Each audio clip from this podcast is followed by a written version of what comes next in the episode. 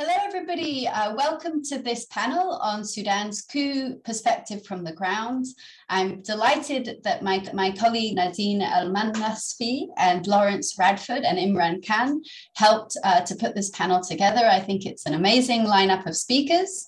Um, I'm first going to kind of introduce the speakers and then I'm going to go through some of the kind of uh, the schedule and some of the kind of rules for the panel. Um, so first of all, we have Muzan Al-Nil. She is a non-resident fellow at the Tahrir Institute for Middle Eastern Policy, focusing on people-centric approach to the economy, industry, and environment in Sudan. She is a writer and a public speaker with an interdisciplinary professional and academic background. She's also the co-founder of the Innovation, Science, and Technology think tank for people-centered development in Sudan. And she's recently published a piece in Jacobin magazine called The People of Sudan Don't Want to Share Power with Their Military Oppressors, the link of which we're going to post in the chat in a moment. Uh, we also have Nafisa Eltahir, is a correspondent covering political and economic news uh, in Sudan as well as uh, in Egypt for Reuters News. Before her current posting, she reported on the Gulf out of Dubai and was a fellow, fellow at the ET. And finally, we have Majdi Al Jazuli, who is a scholar of the Sudans and a fellow of the Rift Valley Institute. He writes mostly on Sudan's affairs and he blogs on Still Sudan and is also on Twitter. I think everybody is on Twitter. Uh, so if the audience would like to ask a question, please type their question in the Q&A box at the bottom of the screen, not in the chat box, um, and then we're going to address the questions to the speakers. I've got a bunch of questions myself, but I'm not going to hog the time if I see that there's a lot of questions there for the speakers. Uh, please note that this event is being recorded and it's also being live streamed on Facebook. I think it's also going to be posted on YouTube as well. Uh, so please be aware of that. And if anybody would like to tweet about the event, they can use the hashtag uh, hashtag LSE Sudan. Um, this is a, an event that's organized both by the Afri- Africa Center, by the Middle East Center in, in LSE. So we're really happy to have sort of different groups of people joining us. Uh, so just to start us off, I first have a question for Nafisa which is I would want like like you to give a sense of who or what is behind this coup, um, and what, what might be the best and worst case scenarios of how the current political situation might evolve. Okay, um, thank you for the question and thank you for having me and all of us uh, here. I hope it's a good discussion and useful for people. Um, so, I mean, long story short, right, the military on October 25th took over power, ended a partnership in what people call, um, like in what we call as journalists, a military coup. But I think it's useful to kind of take a longer view of what's been going on in Sudan. Um, so we had a transitional partnership that was created after the economy began spiraling. There was an extensive political movement, a loss of international support for the Bashir regime, um, and then a military uh, coup taking with his lower the generals, his generals taking power from him right? So that's what happened. And then it took four months after that for us to create this transitional partnership.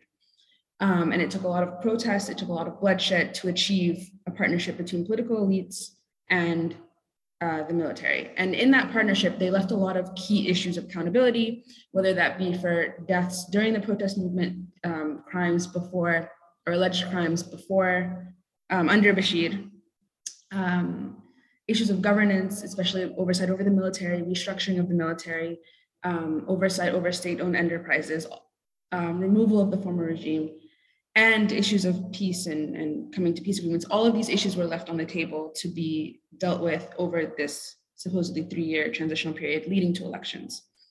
Um, and it was done without any clear pathways for most of these issues and without any compromises kind of set out. So all of these things were kind of put as a list that's kind of persisted until now as a list of things that had to be dealt with during this transition.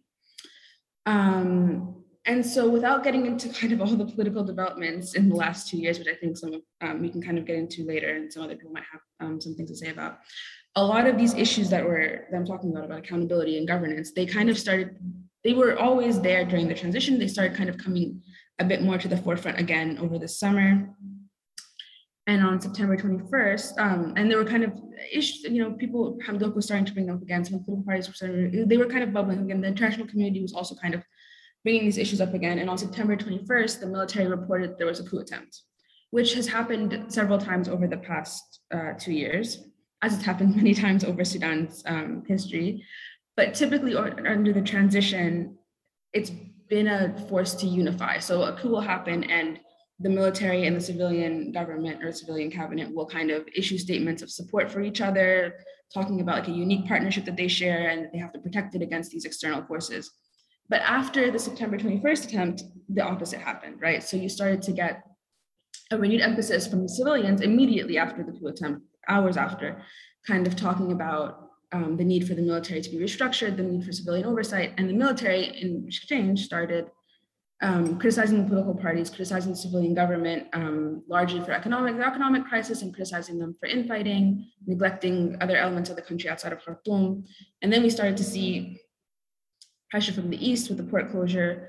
We started to see that a lot of rebel groups and smaller political parties were echoing the military's rhetoric. So things were built up. I'm, this is kind of a long history, but because I think it's an event that deserves to be analyzed, kind of given everything that's happened. It's not quite like a singular event of like a singular rebellion. It's built up, right? Um, and so you like I said, you have the dynamics in the East, you have the rebel groups and small parties, you have internal dynamics within the military, within the rapid support forces, within the other elements of the security apparatus, and between them as well. That's all kind of also happening.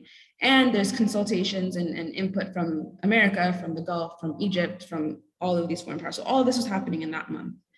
Um, and a lot of it, not all of it, in, within, with an attempt to quiet down tensions but from the start, the civilians accused the military of plotting a coup. On October 25th, a lot of those same politicians were put in jail um, in the middle of the night or early morning. And um, the military took over. They dissolved the partnership. They excised the, the political coalition from the constitution of the country. They began a process of replacing the civilian um, politicians and technocrats with people who had affiliations with the former regime, um, which is a coup. So that's kind of that's what happened. Um, in terms of best and worst case scenarios, as a journalist, I can't really say what should or shouldn't happen, right? I have to say what is happening, what could happen. Um, I think we'll get into kind of different people's goals and what their best and worst case scenarios, and maybe a little bit later with some of the other questions. But the best case scenario is that some sort of, you know, agreement is reached that everyone is all of a sudden somewhat. I mean, it's not everyone could be possibly be happy but the idea is that there has to be a kind of a delineation of roles and responsibilities and consequences that some form of majority kind of accept um, and that's held on to elections and that you know elections in an atmosphere that actually allows a free and fair election. And then that's a best case scenario. It's probably also a fantasy scenario right? Which is why it's hard to even like really describe it. The worst case scenario is that we have what we have um, a continuation of what we have now, which is that there's no agreement. There's no no one is on board with anything, except for maybe a very small group of people. Um, we have no government. We haven't had a government for six weeks in terms of a cabinet. Um, Sudan has already lost a huge raft of foreign funding that's been promised after very painful reforms. So we kind of have a situation people have gone through very painful reforms, and the moment that you know we were starting to supposed to supposedly see some of the benefits of that, that's been cut off. And is is kind of there's no really timeline in sight for that to come back. Um, we also have a situation where there's multiple security services, multiple armed groups under different leaderships who right now have remained aligned and kind of are not fighting each other, but that could easily change. Um, we already, you know, we've seen an uptick in violence in Darfur over the last year and um, over the past few weeks, we've also seen an uptick. Um, and, and that's liable to continue into um, back. And the last thing I want to say on this, I know I've kind of gone on for a while, is that Hamdok's return to power or to, to office, not to power, to office, is animated by a lot of these issues that I'm talking about, a lot of these best case scenario, worst case scenario issues that I'm talking about.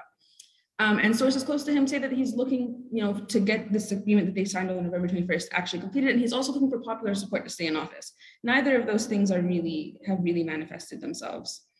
Um, and so otherwise, kind of again, in terms of scenarios, the military may choose if Hamdok decides he can't, he hasn't, these conditions aren't fulfilled, that they may choose to appoint a new government, um, as they kind of had said that they already wanted to in the days following the coup. And again, a lot of these issues of violence and economic support would be definitely up in the air because of that. I'm, I'm done. Sorry. Okay, thank you. That was very uh, uh, comprehensive, helpful question, uh, answer in terms of the longer history. Um, and to pick up on something you said about Hamdok wanting popular support, I want to now uh, t- talk a little bit about the Neighborhood Resistance Committee and bring in Majdi. Um, both you and Muzan have written about the Neighborhood Resistance Committees, and I've either heard or read uh, your thoughts also about new political structures in rural Sudan as well. So I hope you could provide a bit of background about how you think the Inqaz regime transformed what we might call the kind of political infrastructure of Sudan, both in rural and urban areas over the course of their regime. So how did how did politics change under the former regime in Sudan? And you're on mute, Majdi.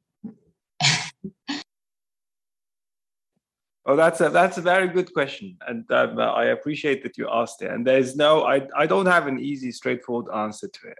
But I think from um, a lot of um, work that I've done, some of it myself and some of it that was done by Eddie Thomas and others, and some of it jointly with Eddie. We've come up with some sort of idea around how that happened over time. And I think it's something that's been going on probably already at the beginning, somewhere in the 60s, with undermining the authority of the, sort of the established, the two established political networks in Sudan um, so at independence, Sudan had two, these two major political networks. At least central Sudan had these two major political networks. Everybody else was not part of the political community anyway. So the Southern Sudanese, the Nuba, the, were not part of what is the, what is the world of politics. The world of politics was dominated by these two networks, and the major function of these two networks, and I mean the the the Umma Party and the Democratic Unionist Party, was to bridge this gap between rural and urban Sudan, between sites of accumulation and sites of expropriation. And the, this gap was bridged through an alliance between patrician leaders, major figures like Sayyid Abdurrahman and Sayyid Ali, who sat at the head of a, of a sort of quite uh, detailed and, and, and really well organized network of merchants and businessmen and religious authorities and that linked into rural Sudan through through the native administration, which is a, one of those lovely British inventions that don't go away, like the inch and the I don't know things that you don't need anymore, but they just don't go away. And I think that's the problem with the native administration; it just doesn't want to go away. And um, and because it has a function in the way rural production works, because it it has it serves this role, and for a long time these it was possible to rule uh, to govern rural Sudan through these means, at least until the sort of until the, the emergence of what after October 1964 was named regional movements. But you can see, you can already see some of that in 1958. I mean, the Beja Congress dates back to 58, the first stirrings of that there were already political voices saying, "Oh, this doesn't work." In Darfur, in the under the Sunna organization, in the Nuba Mountains, you had the Union of the Nuba Mountains from sort of the mid 50s, and some of these people tried the parliamentary route to political engagement. Philip Abbas Ghaboush and others who attempted to become part of this political community that was, you know, rotated around these two networks of power. And I think at one time it began also not paying off to do extraction by by um, by uh, by ideological means only, by recruitment of power through religion. You needed more money, which meant you needed to make people work harder for less money. And then came the role the role of, of, of coercion. And you can see something like um, Keen has written a wonderful book about the, about the famine of 1985 in in uh, what is it southwestern Sudan, in the, um, uh, which was the, the famine of Bahr al Ghazal. As a consequence of the continuous raiding of militia forces uh, across the north-south border, and the militia was then used as a way to push people into markets and also to scavenge surplus even when it seems quite minimal, like a few cows, but you can turn them into money. And um, it was a way of expropriating large, large, uh, large populations at, at the border, at least. So violence became, in a way, cheaper than than consent. So it became cheaper to, to kill people than to convince them through ideological means that you that this is the way things should look like especially when they began to have opinions by their own. And were not particularly convinced with the with the running arguments. So it, it meant that this whole system began militarizing. The sudanese military from the very beginning was was in no position to control this vast geography neither in number nor in armament nor in abilities. And it even under the British, they, this idea that you could outsource violence to rural militias took um, was sort of on display. At least in the Nuba Mountains, already the British had outsourced some of their some of their, you know, exercises in pacification to to to uh, to friendly militias. But I think the main achievement of Al Inqaz uh, of, of Omar al Bashir, and I think this goes under his I mean, and his and he gave it a trade name. Is this is this invention of the rural militia not only as a way of as a sidekick to the army, but as a way of governing the countryside, where the militia becomes the tool of governance, not anymore the native administration or or, or some some rural sheikhs or uh, heads of heads of communities, but the militia governing more or less directly, and that's essentially what the Rapid Support Forces and the General Hemeti do today. They are they do governance. It's not. I think it's it's a bit misleading to limit them to some sort of violent functions. They they do more than that. They they you can read every day if you follow their media campaigns. You can read their um, their vaccination campaigns, their water supply campaigns, their extension campaigns in the countryside and they've already they have already established a bank of their own um, uh, the bank of production it's named and it's already entering into partnerships with um, with um, sesame, sesame producers in Kordofan and Darfur they know very well where surplus comes from and where a bit of extra bucks are to be made and um, they've bought up one bank at least, and they are partners with a, with a, with the generous funders from, from the UAE in a third bank. So this is this is a way of governance. This is not anymore just a, a, militia. And I think state power is for them today a necessity. So it's not like um, like 15 years ago when or 10 years ago when all right it might be useful to become part of the state now they have to be part of the state the level of the level of interest and the level of involvement and the way that they are making money and and uh, and creating power systems demands that you take over the state and I think in many ways, um, the coup of 25th October is also a turning point in the sense that um, it might be the case that Bashir's coup is the last coup that the army can do alone. There's a, a very interesting aspect of the 25th October coup is the, it's the first coup that the Sudanese army doesn't carry out alone. It needed it needed to buy into this militia. The militia entered this coup as a partner, not as a as a as a some sort of a, a, secondary ally as a side system. They were equal partners in the in the coup in many ways, and uh, and and and it would be interesting to see how how that relationship will eventually evolve.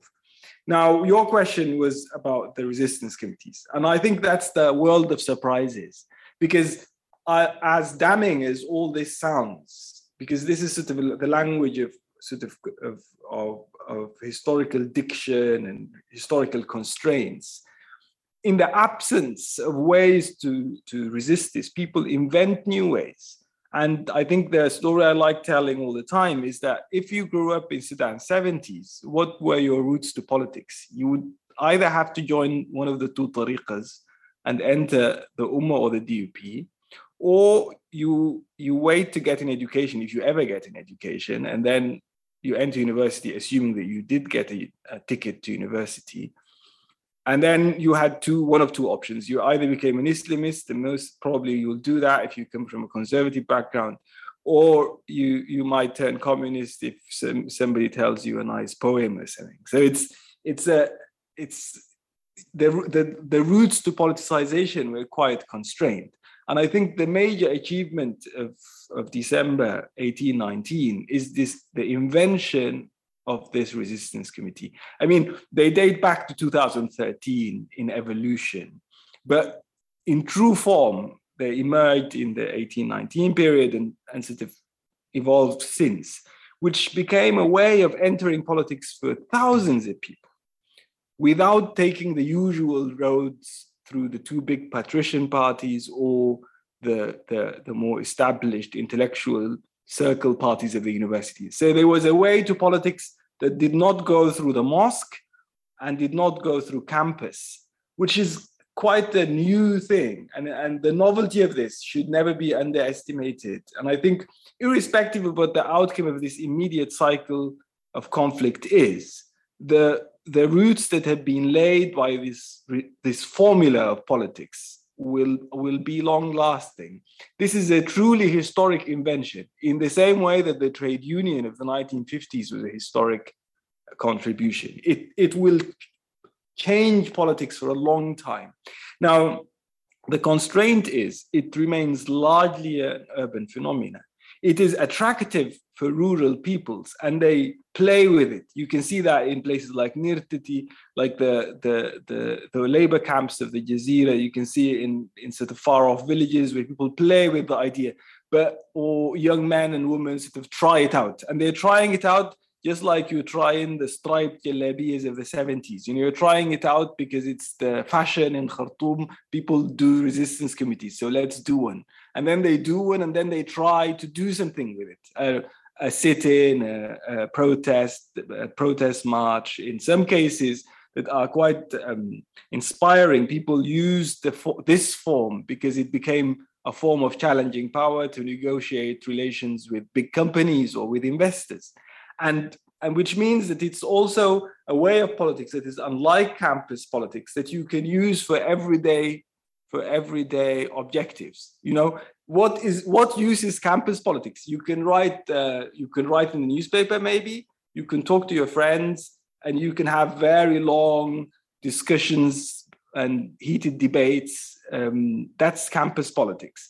But this is politics for everyday use so the resistance committee is something you could use in every your everyday life. You you protest, you take a march to the next um, locality, you negotiate with the with the company over um, rents for land taken by a firm. You could use it to boycott a certain product. So it's it's useful. It's something that you can you, you can do politics with at an everyday level. And I think that is an element that has been very much missing in what we refer to and what people in my age refer to as politics because we always thought of politics as the action of writing something. That's why most of it is works through most of it works through through these statements these famous statements you know these pronouncements and statements and and and sort of the uh, analysis and our position, what we think, uh, whatever. It's it's all related. It's, a, sort of an ex- a mental exercise. It's like a long mental exercise.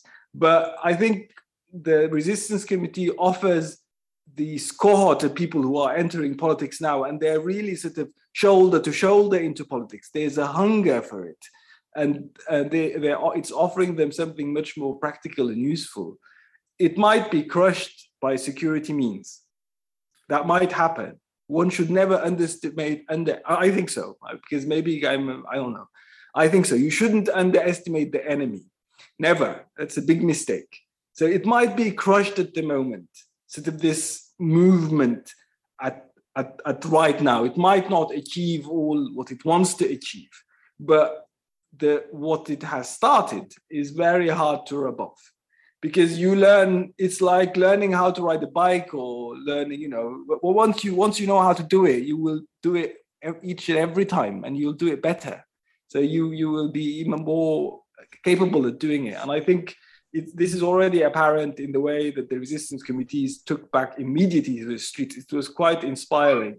That they did there was no they didn't really they did no no no hesitation at all their diagnosis of what happened on 25th October was immediately clear.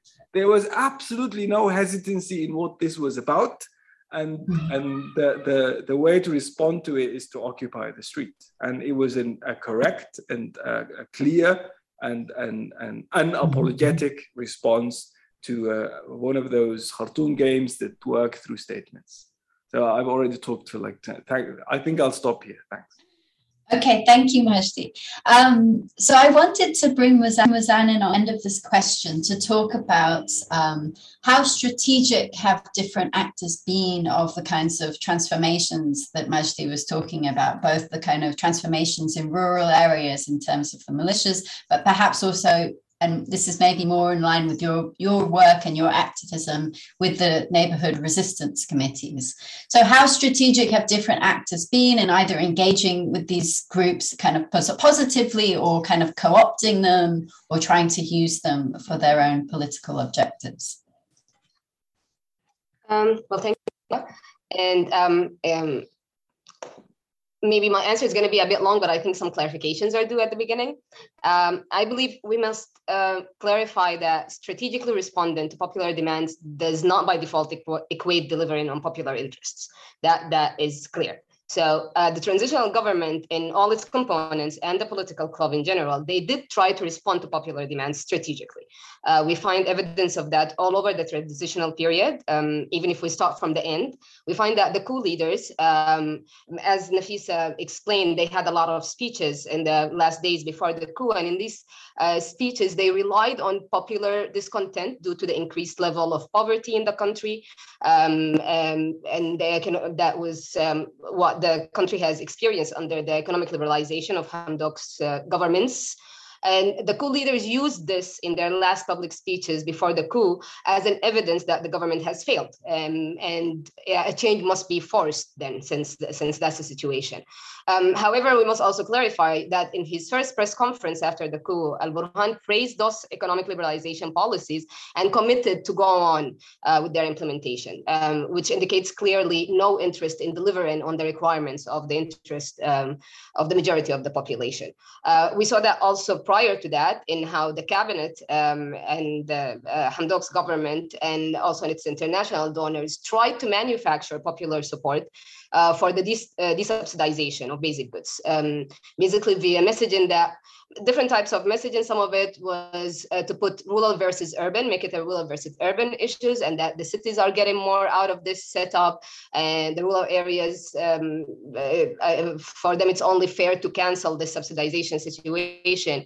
And um, I don't think I need to spend much time in explaining how, um, as you can expect, uh, this this messaging ignored the overall picture of spending priorities, ignored the spending on the military and militias, it ignored the, the flows in the fiscal federalization system in place. It ignored how these flows are used to channel funds to state based uh, to different states based on political priorities and interests um, of the federal government um, and, and its power.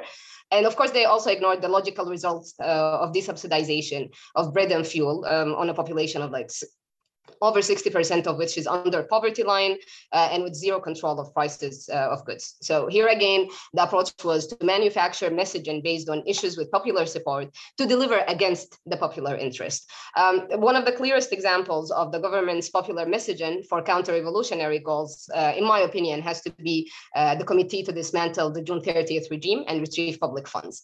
Um, the, the, the, theatrical press conferences of this uh, committee, which were festivals of fake wins, uh, wins against the previous regime, were basically used to tame the public opinion and demand. Um, it got to a point where uh, whenever there was a new scandal about the transitional government, and believe me, there were many, Sudanese social media will, uh, will start seeing on it uh, posts repeating and rephrasing a running joke that ah, I guess we're going to see a committee press conference tonight.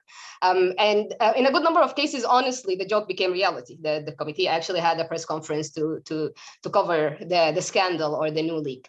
Um, the, the committee was used as a tool to convince the public that redistribution of wealth can be a bureaucratic process and that they can, uh, just as technocrats and lawyers, they, we can just rely on them and stay at home.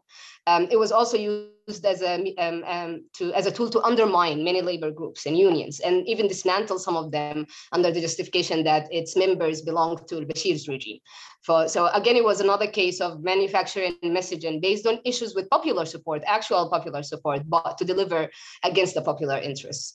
Um, now, actually, to serve the interests of the majority of Sudanese population, um, um, um it's the, the, policies necessary um, are under the, the composition of the previous and the current government. It was not possible, basically, um, due to the national and foreign policy choices of the government as well. the 2019 deal, as well as the November November deal it was based on a float concept that a deal between existing leadership or existing elites uh, can create stability without addressing the injustices that caused the popular uprising and stability to start with.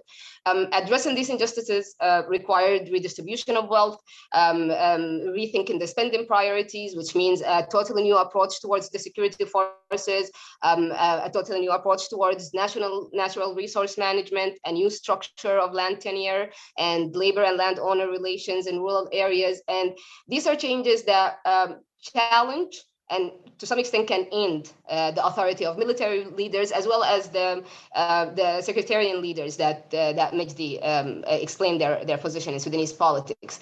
Um, so um, as well as the business owners as, uh, and uh, the top of the bourgeoisie political parties um, of the opposition who who were also a partner in the government. So basically, it was a government that was formed of components whose interests contradict with the majority, with those of the majority of Sudanese population, um, and with no tools of oversight or participation in the political decision. And um, those who supported um, and still support actually this setup, they insist on ignoring that as long as the economic injustices continue, um, uh, military uh, oppression and militias need to continue to sustain it, first of all, and um, uh, thereby um, a sustainable stability and peace cannot be achieved. Um, and it's not that they do not understand this, uh, but as I said earlier, national and international parties who are in support of this setup can only exist in, in this criminal model. Um, so by default, they prioritize their interest um, and, and the interest in their existence and their exponential growth over the sustainable peace and stability. And um, that was the that was basically the position of the government towards uh, uh, popular demands that they were utilized in, in messaging to pass um, uh, legislations or decisions that definitely do not serve uh, the public in any way. Oh, thank you very much. I'm going to start using some of the questions from the Q&A um, because I don't want to take too much time with my own questions. So if you have questions, please put them in the Q&A. Otherwise, I'll pull some of the, the questions before. So one of the first questions is from Ahmed Al-Azizin, Al-Adin, I think. Um, and he says uh, to Muzan, could you give a specific and detailed update on the grassroots resistance committee structural building efforts? Are they counting people within the neighborhoods? How advanced are they in this effort? Which resistance committee groups are in the lead on this? And do they have international help, help providing logistical support in this campaign or effort? So Muzan, can you can you respond to that? And I'm I'm going to ask you guys to be a bit shorter so we can make sure we have time for everybody. Thanks. Sure, I'll try to answer briefly. So uh, different resistance committees are um, in, in different, they're taking different approaches and they are on different levels of, um, of building their structures. We are seeing resistance committees that are uh, counting the, the members of uh, their, their neighborhoods. We are seeing resistance uh, committees that are starting to create uh, coordinating bodies. So basically, um, different uh, neighborhood committees coming together to create a coordinating uh, body at the level of the city and then at the level of the state. we are yet to see coordination of, um, at the level of the country between different states, but there are also, for example, um, an, um, an experiment that started um, officially was launched this week in Sinnar, where resistance committees and labor unions uh, put out a declaration and a roadmap and a structure that includes both bodies. That that is rather new. We haven't we haven't seen that before, um, and at least not to my knowledge. Um, and, and, and a roadmap that uh, includes also. Um, a system for selecting representatives to assume the power of the, the state level, the subnational legislative body. Um, so you can see that there are different experiments uh, taking place. Um, and um, uh, I believe this is normal given the situation and given the, the, the, the fast the, the acceleration in their in their in their uh, evolution that is taking place since uh, since the coup. As for um, uh, their um, whether they there are international uh, contributions uh, or so on. on. on. You can see that on individual levels, as in you will see at the page of some resistance committee sharing an article from from somebody outside uh, Sudan. It seems like they are in discussion uh, with them, appreciating some sort of um, um, uh, solidarity event with Sudan and so on. Um, um, better links that that actually um, include um, joint work is something that we are yet to see. Um, uh, but as I said, um, different committees are in different places. Okay, thank you for that. So we have a couple of questions about uh, the economy. Um, so I might ask, ask Majdi to to these. So one question is about Hamdok's performance in the past two years with regards to the economy. And then we have a question about given that subsidies were fueling inflation through the monetization of the public deficit, how can the economic situation improve without their removal? So I don't know if you want a bit of time to, to think about those, and I should ask Nafisa one of the questions I had before. So you're on mute. you definitely give me a lot of time to think about those. Okay. So I'm going to ask Nafisa the question I had about this kind of dissonance that we kind of see between seeing on the television that there is this agreement achieved with Hamdok and the military. And meanwhile, people are on the, streets protesting, uh, not accepting this agreement as legitimate, not necessarily seeing Hamdok's political survival as one of their demands and whether you think journalists have done a good job at kind of, carrying this kind of dissonance, um, whether you see any variation in the coverage between, for example, domestic Sudanese journalists versus international journalists in kind of capturing this kind of disconnect between the kind of elite level bargaining and the more kind of street level politics. Um, okay, I'm not a media critic, so I'm not going to go too deep into kind of criticizing other people's coverage, but I think I'll try to kind of speak from what I observe and, and also how it's been reporting for me, right? And I think one thing that's really important to say is that kind of how Majdi was saying that the resistance committees very quickly came out um, rejecting the coup and very quickly came out rejecting the deal with Hamdok they their strategy and the and the way that they're organized makes it so that in any story that we do at least that that mentions kind of any of these developments very quickly as we're updating throughout the day it becomes a story about the protest against that right? So very quickly a story that maybe you know at 10 o'clock in the morning was military leads a coup or the military has with Hamdok by 6 or 7 p.m at least the way that we work we're kind of constantly updating the story very quickly becomes people are in the street rejecting an agreement with Hamdok, or people on the street rejecting. That's just the nature of this protest movement in a way that maybe doesn't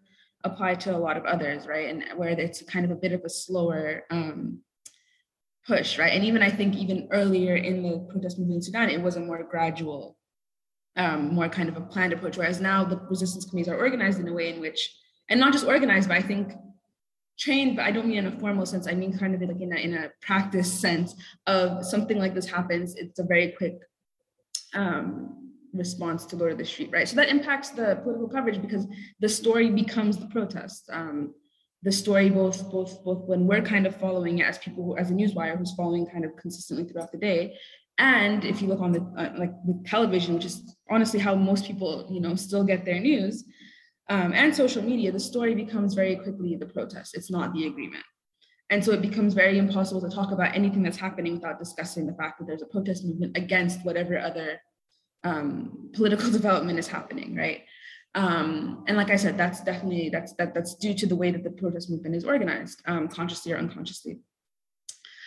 Um, and because of that, I think again, again, at least the way that we're approaching and the way I see international people approaching, less than before. There's less of a kind of horse race, you know, trying to cover the minutia of like what's happening with the agreement, who's saying what to who. And I think I've noticed this in the local press too, although I think the local press by by virtue of being local press and being closer to the to what's happening will cover these kinds of smaller incremental changes and and, and smaller incremental, you know, leaks and and um which is a huge thing these days. Like everyone's leaking, you know, all of these things, they will cover it more, and more because they're closer to the issue, right? They're, it's in their interest to cover every single element, and it's because they want to inform people or because they want to influence, depending on the news source, because they want to influence things in a certain way.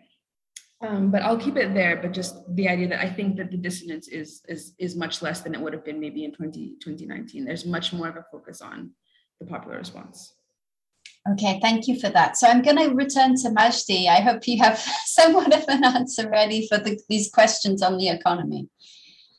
Well, I mean, I, I, I think I'm, I've heard that question many, many times, and I think the the best response to it is that you need to contemplate that most the richest countries on the world, um, a lot of them, including the UK, Germany, France, the US, subsidize food. Food subsidies are only a no go for poor countries. For rich countries, that's the standard. So this, this law, this iron law that you can't subsidize food is applied only to the poorest of nations.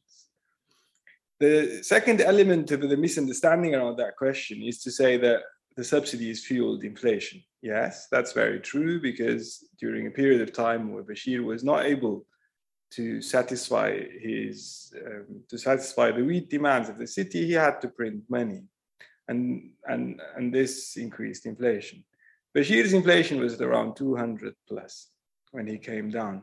Today, the inflation rate in Sudan is almost 400. That's like 10 times the rate in Yemen. It's around three times the rate in Lebanon. And Yemen is Yemen. I mean, I, I don't need to explain what Yemen is.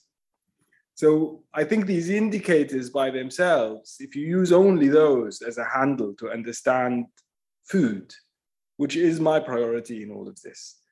Now, the latest report by the Food, um, the Famine Warning Network says that Sudan has the highest level of hunger in Sudan is to be expected in this year and next year um, compared to the last 40 years of record taking, which means a situation of hunger in plenty.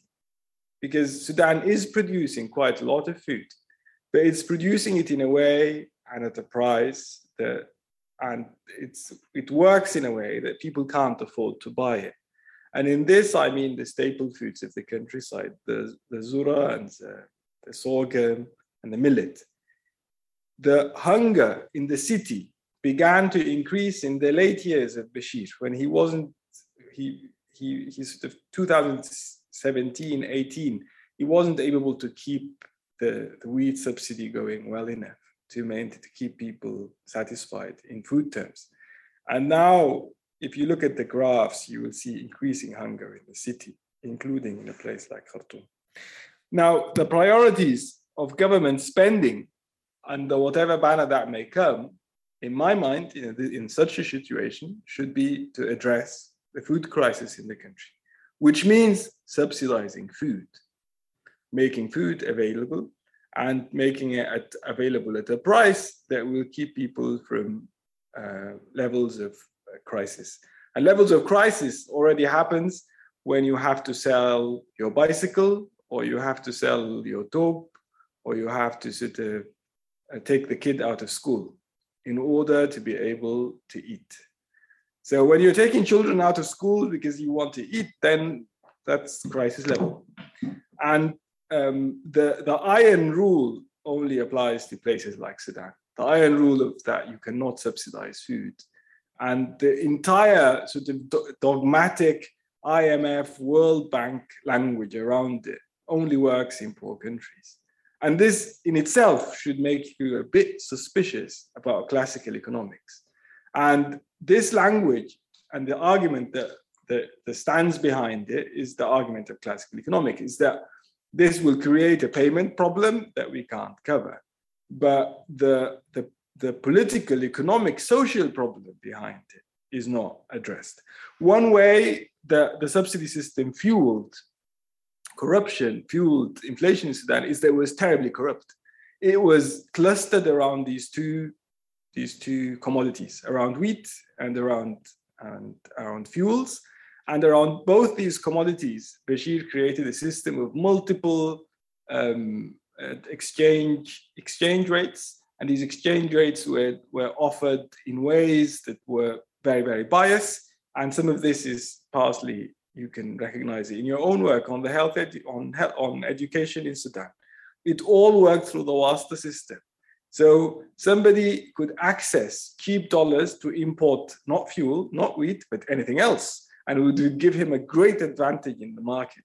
And so the merchants clustered around these two, around these two um, commodities in order to access these cheap dollars.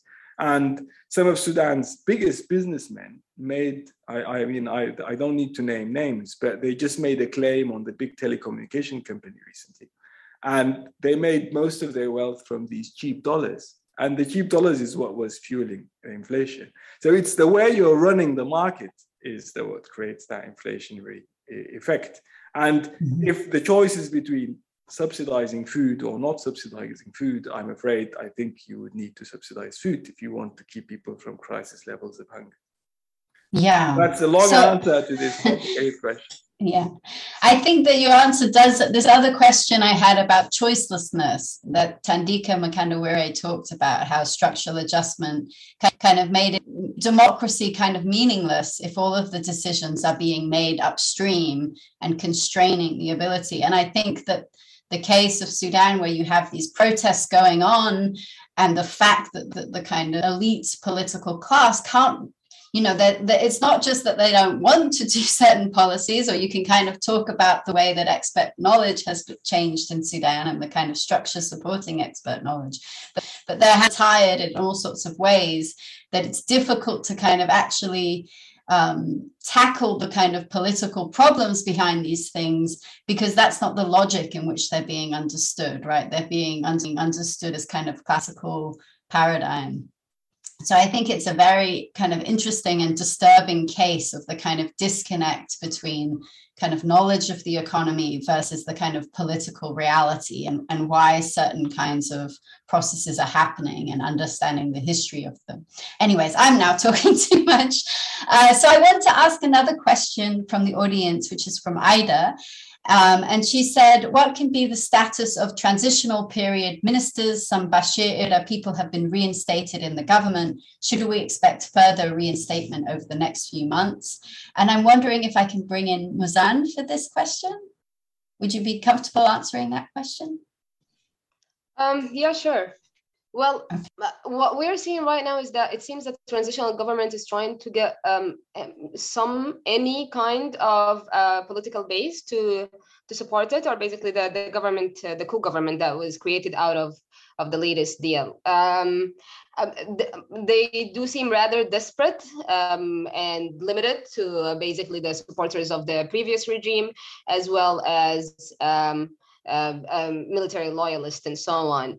Um, and it's um, uh, they, they were attempts by by the transitional government, and it seems that they're still continuing to to to to bring in um, you know, national figures um, and um, and um, uh, yeah, technocrats and, and, so on. And, and it seems that the the the huge reject by the by the public being so clear um, made some people just a bit worried about joining the, the government uh, publicly. We're seeing that that even uh, meetings with the with the coup government, um, um, it seems that no one wants to say that, that they met. We just see uh, you know a committee met or um, you know, but no names uh, out there.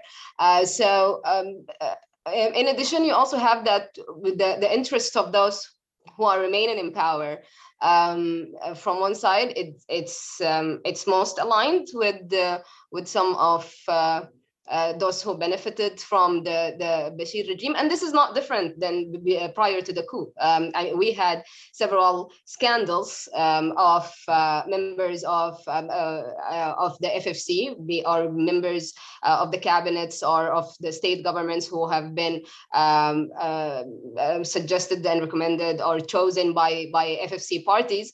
Um, we find their history that they had previous relations with the, with, the, with the previous regime or or worked with it, or even some of them being members of of the of Bashir's uh, party. Um, so um, it's it's not new that they have shared interests and and this is not exactly very new. Honestly very little is new about the the the post uh, november 21st government. Eh, other in ter- than in terms of who are the names of those involved interest approach tools are very similar in a way that sometimes it's funny to see uh, the parties in um, very um, excited about criticizing the new setup um, as much as they were excited to support the previous setup. And uh, I don't see the difference, maybe other than um, their allies not being mentioned in name in the new alliances. Okay, thank you for that. So I, I see three other questions, and I'm going to sort of ask them all, and then ask the three participants if they can respond, respond to one they want, and to keep it kind of short to three minutes because we are running out of time. So, first question, I'm just going to take the second half of Jake's question about the kind of, he says, is the resurgence of intercommunal violence in Darfur hugely worrying for the humanitarian community, somewhat opportunistic, while, while political angling is centered in Khartoum? And then there is a question that is for Majdi about uh, militia elements uh, in rural areas establishing their own banks. Do you know what extent are they involved, involved in state companies active in key sectors such as minerals and mining? And the last question um, is about, I guess, given that there's always protests, how can a move towards pragmatic coalition, coalition to take Sudan forward in the medium term? So I might start with Nafisa, and then I'll go to Majdi, and then I'll go to Mazan. So if you could try to answer in three minutes, and you can pick whichever question you want.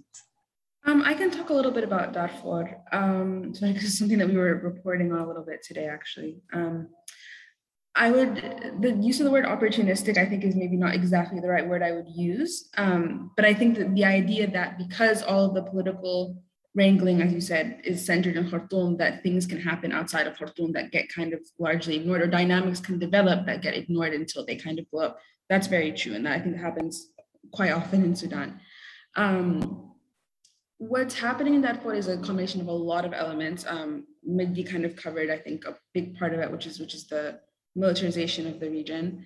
There's also the um, peace agreement, which is kind of very much this idea of like kind of you know it's it's achieved things in the center where some of these rebel groups feel that they now have representation in Khartoum and has achieved very little in Darfur, right? Very little has changed in Darfur, and things have actually gotten worse in the last year. The last year saw um, the highest highest increase in violence since kind of the conflict there was officially over um, the number of displaced people has gone up four times in 2021 over 2020. And a lot of that has to do with the peace deal, with which addressed the concerns of some groups, but not all, and has kind of put forth this idea that, okay, if you want to have your, your issues addressed, you have to um, raise arms and you have to cause noise because that seems to be the only people that got listened to were, were some of the people who, who, who did something, who, did, who, who took up arms. Um, so I think that's a big part of it. There's also, you know, the military kind of says this, but there is there is truth to it that the, the, the elite of Khartoum do neglect the areas outside of Khartoum.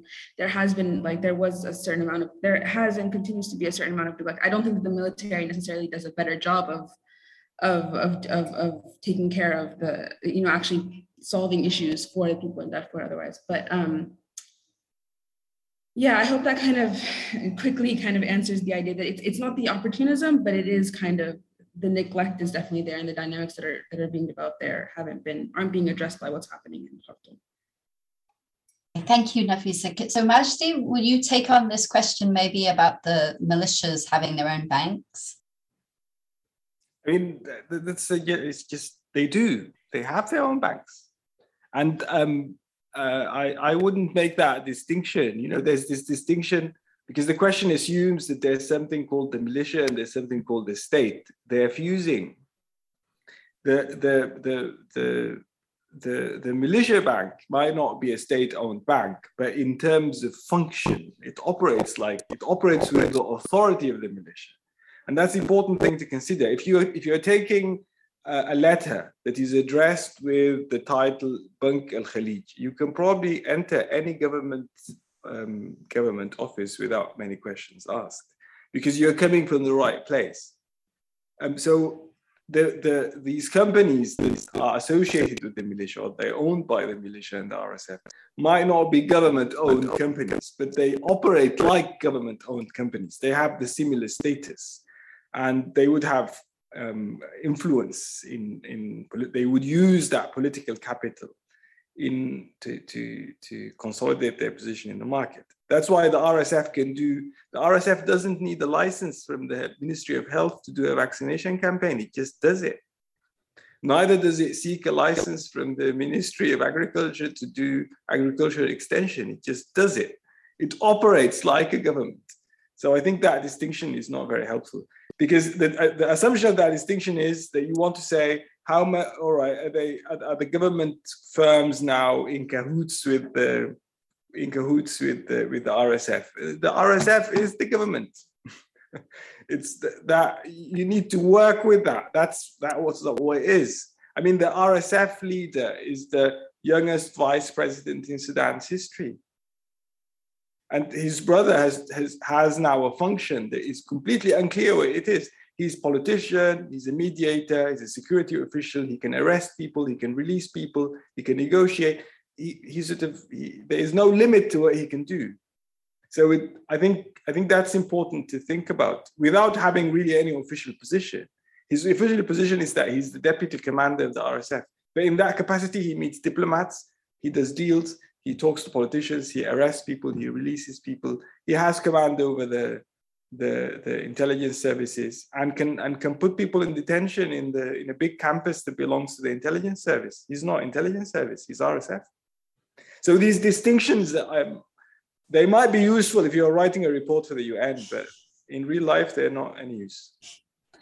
Okay, I'm going to leave move on to Muzan uh, so she can have her, the final say. So it's I'm going to ask you the question about protests going on all and all the time. Can there be a pragmatic coalition to take Sudan forward? Such a hard question, but go for it. Well, um, honestly, the answer is no, and that's the the point of the the protests, uh, not to let things get uh, co-opted into a coalition that is short or midterm without answering the main demands. And because without answering the main demands, all you do is that you delay the battle, and uh, for the time during which it's postponed or delayed, people die out of uh, uh, militia, militia violence, out of economic policies, people die. Hence, um, the answer the answer that the resistance committees are working towards is a setup that actually fulfills those demands, not a coalition that can keep everybody or can keep can keep people, some of them happy and some of them just ignored, their demands um, ignored. This might happen and um, the other way that it can um, that we can move forward to some extent is that instead of it happening we will see a lot of oppression. We will see a lot of violence. That's what we saw that's what ended uh, the sit-in um, a massacre for which um, the, the, the, the, military and the militias were rewarded with the government. Um, so uh, we will see uh, something similar um, unless the uh, unless honestly we stop being um, uh, oppressed both by the military and counter-revolutionary international mediators um, that uh, mediators basically so yeah that's it Okay, thank you very much. So, I the one thing I've learned from this panel, well, I've learned many things from this panel, but Nafisa, I take off my hat to journalists that they can cover so much in so little a time. We academics, we need hours and hours to cover things. But I thank all of the panelists for all of their contributions. I've definitely had a lot to think about after this session. And I want to thank all of the attendees and the people who asked questions. I think we're going to have to have another panel for time so that we can kind of get to the, the heart of so many of these issues. But thank you, everybody, for coming. And thank you to the panelists so much. It's been a real delight. Thank you. Thank you.